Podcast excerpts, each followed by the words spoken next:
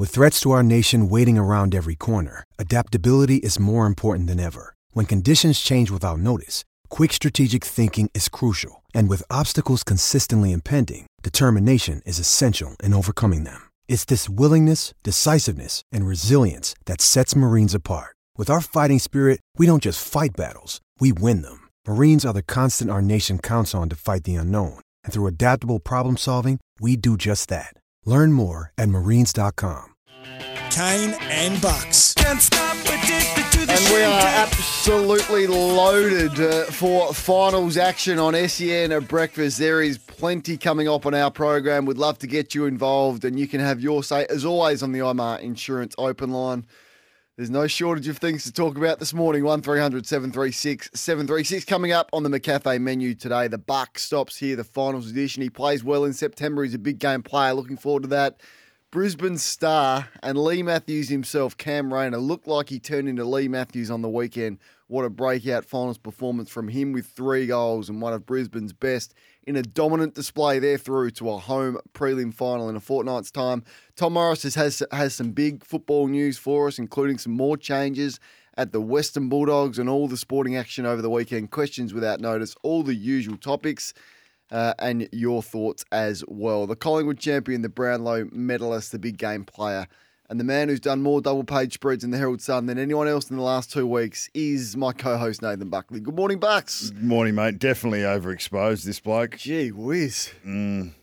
That, that, that interview with Hamish was done three months ago. Uh, And I did feel there was, there's, a, there's a little bit of imposter syndrome that sort of pops up um, because you're sort of talking out of your bandwidth a little bit when you actually open yourself up and you talk about your personal stuff. But uh, at the same time, I'm happy to be a role model in that regard because it's not been normal for me uh, Mm. to open right up, and I reckon it's something that uh, it's something that I am passionate about. Yeah, you off- don't need, you don't need to defend yourself. No, no, no. I'm just talking was- just just openly about imposter syndrome. Hey, I um, I'm there's massive overload.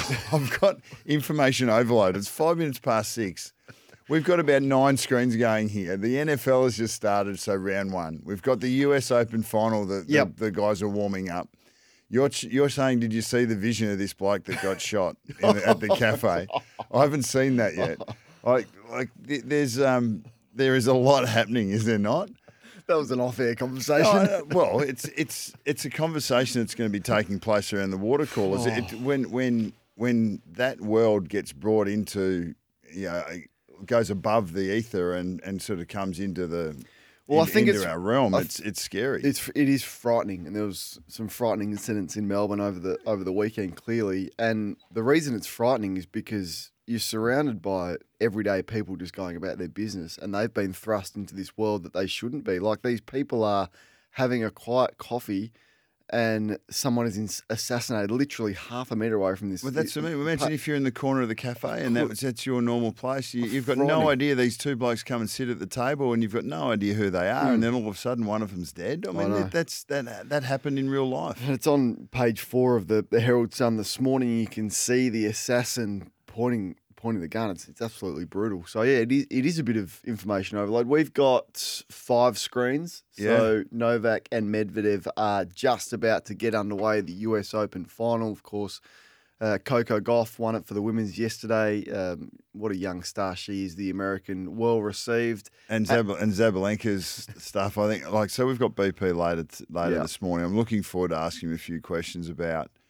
Ob- Obviously, for me, I haven't absorbed a lot of it, Mm. but then you see, you get to the pointy end of any sporting event, you actually you find out more about the personalities that actually compete at the pointy end, and you do like their and their fra- and their frailties and or their strengths and how they overcome it. And that's that's what we saw in the finals on the weekend. You see four matchups, you see the weaknesses of teams, you Yeah. see the strengths of teams, you see them at their individuals at their um at their when they're challenged the most and whether they stand up or whether they don't or and I think that's the fascinating thing about sport is it does expose character. Mm, particularly when the stakes are raised. And we saw that a little bit with some goal kicking, just a small example of that over the weekend with Yeah. some Melbourne players and then Port Adelaide not being able to cope with that. And some usually really reliable people just capitulating under the finals pressure. And that's what we love about September. Um, can you That'll remember? be that'll be in the buck stops. It's definitely a key part of uh, performance, isn't it? Good, and I'm sure you'll mention the the Brayden Maynard incident. Can you just just your overarching view? Can you remember a incident that has been as divisive as this? Not really. 50-50, I reckon. Like genuine fifty Well, I- percent think he should go. Really? Yeah, I, I do. I, I think. Well, if Well, because we're both on the same side of this. well, I think anyone that's played football at that level is on is on our side. I, I I, think. if you do you have it at 50-50? I mean, I know that there's a there's a groundswell of of um, I suppose it's there's it's nearly a retribution type feeling that I get that that needs to be an eye for an eye type thing that that that one of one of our players and, and you're talking about two really passionate supporter bases, which I think is one of the reasons. And we, with this, the Collingwood Melbourne game was speculated five or six rounds out. So it, it, it had been it had been built up. It was the first final. It was early in the contest. It's a, a, a much loved figure in Brayshaw, and and um, and that injury is not, not an injury that you want anyone to endure and to go through. In his history with um, with head knocks as well, you've got a, a combative individual in in Brayden mm. Maynard who happens to be in one of the most hated. Uh, you know, clubs and teams. Mm. Well, you can't really say that about this team. They're, they're generally very well respected, but I think you get into a final, you get to a point in, and yes, there is, there is. I think it brings up an emotive response. It does. and, and I think that that the logic goes away when the mm. emotion kicks in. And and Brayshaw is very likable. I mean, there's a, uh, people um, really respect and, and like his character and the history that he's got with concussion as well. So there's absolutely some. So he took there. over, took over um, chocolates and wine to Yeah. to Angus's house the next, I think on the Saturday morning. But that's, um, you know, Bruzzy's a he's a ripping uh, young man. He's a quality individual underneath that combative um, footballer. He's he's a ma- he's a massive competitor on field, and yes, he does play it on the edge. So I think all of those things combined, it's um, and even the way and the manner that the that the um, finding came down from the MRO suggested that not all is uh, in harmony in the AFL either. No. I think there's I think we might as well go there now. I, I, I mean, why couldn't th- why couldn't the MRO officer? It seemed to me like Michael Christian didn't really want to refer that. So why can't that not be referred and then the AFL just appeal it for it to be sent to the tribunal? Because I po- think that's got to be the right process. We'll get to we'll, we'll definitely ask Tom about that when he comes. Tom's sitting outside the studio. going, he's, he's all, you, he's all over, he's all over this situation, and he and he was the one that reported Brayden Maynard going over to Brayshaw's house as well. So we'll we'll get the latest with Tom. He's going to join us. Was very, it chocolates and wine? I- And I want to ask Tom, what's the point of Michael Christian? Well, what's the point? Well, why have we got him? What why what is what is the point of having an independent MRO when the AFL just come over the top anyway? Well, when the dust settles, and and Brad Scott actually mentioned this um, at some point, I believe, um, is that the the legal counsel and the general manager. Like I think Laura Kane's been sitting there for a while. Mm. Andrew Dillon might have been sitting in there for a while. Um, Stephen Meade, I think it is. Who's the is he the the AFL sure. legal counsel? But I think they they sit with Michael Christian and talk about the incident. So it's a it's nearly a decision by panel, and and as we've said, or, well, as we, I'm not sure if Brad mentioned Brad Scott mentioned that or whether it's um, whether it's scuttlebutt, but I, I do believe that, that that the legal ramifications are considered with these MRO decisions. So it's it's as much a business decision as it is a football decision, and as long as we understand that, well then probably. It, it adds a little bit more grey about what's what's going to take place in the next 48 hours um, at this tribunal hearing because it may well have an aspect of business decision in it. Well, we Kingy and I spoke about it on Friday morning. This issue's been here for a long time, and that we had seven thousand seven hundred votes on our Twitter poll on SEN Breakfast. Does, Mayn, does Maynard uh, deserve a suspension? Forty nine percent said yes, and fifty one percent said no. Mm. Well, there you go. That's why I say it's been 50-50. I feel like the the longer it's gone on, you've got the social media aspect of this is huge. You've got people doing diagrams and telling us he should dump, jump out the way, and there's a lot of Melbourne fans fired up about this, and I definitely think the personality comes into it. And then um, Melbourne themselves as a club has been quite outspoken. I don't think Simon Goodwin did Brayden Maynard any favours Nah. with his comments, very emotional after the game. And then Christian Petracca was asked about it yesterday, and I didn't have as much of an issue with this because he was just speaking honestly about his teammate. Yeah, I went and visited him yesterday, uh, Friday, um, with Gorney, and um, yeah, he's not going great to be honest. Like he's um, obviously he's had a bit of concussion history, um, but uh, like fortunate that it's only it was six years ago. It's not kind of um, so frequent, but uh, yeah, he's got a bit of a sore neck, um, and it's really sad. Like he's one of my closest mates, so. I think it's just in general to see anyone with concussion, whether it's a Collingwood player or Melbourne player, it is really tough to see someone on the ground. Mm. Already we've got text coming. So Maynard can't be suspended. His sole objective was to smother the ball. In doing that, it became an incidental, uh, in, in incidental conduct. Bucksy jumped off the ground and slammed his shoulder into Brayshaw's head. Maynard's attempted smother was not a realistic attempt. Like, imagine if Viney did this to Daicos, and that's probably like, like Viney would be the type of that is the type of He's the player who's uncompromising at the contest, and he would have been absolutely desperate to get a fingertip to that kick, Mm-hmm. and and and Jack Viney would have found himself in that situation, mid-air, headlong to try and smother a ball, and then working out what's he going to do as he as in that split second, what's he going to do as he lands on the opposition player. So if he if any if in fact he had time to do that, so that's a fair comparison, and I, I don't know what the answer is. I hope I certainly hope that we take the colours of the the um the Guernseys out of it. That we look at the, the the circumstances of the matter, and that we're actually fair to these guys that are playing football at breakneck speed. That's it. That's it. That's it for me in a nutshell. These guys, and this is the issue when you go when it goes for longer and longer. You watch it and you watch it frame by frame. He's running It takes context out. flat out, and he's jumping in the air. He cannot disappear, and that that's why I say I, I haven't seen any uh, past player of any note come out and say he should be suspended because you are understanding in that moment this is finals football. If you're not going flat out, you're going to be criticised for that. When you do go flat out, you can't just disappear. You, you actually have to brace and half protect yourself. Otherwise, you both get knocked out. And there is always going to be accidents. We see knee to the heads in marking contests all the time, and no one cares about it. The Yep. AFL doesn't care about that from a legal perspective. You can jump up, drive your knee into someone's head, running back with the flight of the ball, as long as you're looking to take a mark, and you're fine. But you can't jump and try and smother the football. So it is. I'm I'm really fired up about it, and I'm, it's Yeah. a bit early for that Bucks. But I think It's unfair to think he could have done anything else in that circumstance. Well, my you were talking about how like there is going to be incidental head contact. I think we've got to understand that there have been players that have been suspended this year for acts that I don't think are outside mm. what you would expect a footballer to do.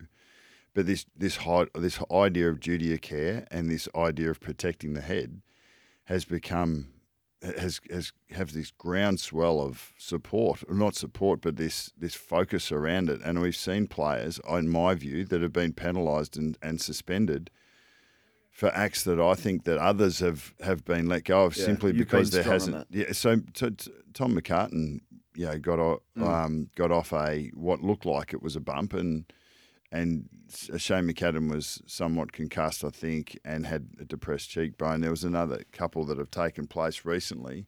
So yes, we do get head contact that's that's not penalised. I think we get some that is. I there's a lot of grey area here for me, because if you went all in on this, if you went all in on this duty of care and this medico legal issue around concussion and head knocks, mm. you would you'd be rubbing out five or six players on potential potential damage to the head every week. Yep. The game's in trouble if you want to go down that line. Uh, we are up and running. We're here for Melbourne Airport parking. Nothing beats Melbourne Airport's terminal parking. Book online and for Brant, best on ground for John Deere equipment. So probably no surprises at the end of the year. I'll be hanging them up. Um, yeah, I'm still got another three weeks to go, but really loved it. I love you boys, but it's uh, I've got some notes just in case I get lost, boys. But um, yeah, I've, I've loved it. I love you boys, and uh, I feel like I could play till I'm 40, but I know that's not the reality. Um, you know, the body gets a bit uh, bit slower as you get older, and although I like to think I've still got a, little bit left in me, I, I feel like going out with a little bit left in the tank is the right way to go about it, and I'm really comfortable with my decision. Um, also, the thought of going through another pre-season,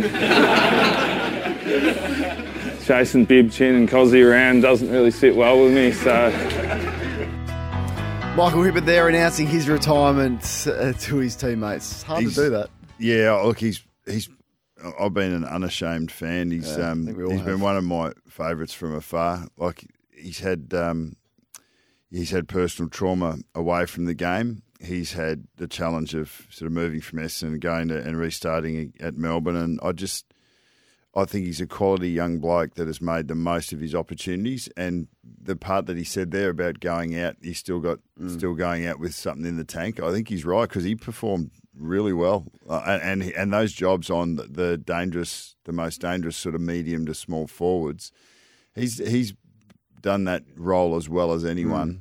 Um, he's had some injuries at times, but yeah, he's. Um, they- he's, they're hard to replace those type of individuals within a, within a club, let alone the, the talent set that he brings on game day. Well said, Bucks. Uh, Djokovic is off to an absolute flyer in the final of the US Open. He leads 3 love. Um, oh, he just blows me away how good that guy is. I've, I've said before, he's the greatest ever athlete, any sport. And I'm going to stand by that. why is he so polarising? Um, he's not. He's not loved, is he? He's No. not- no.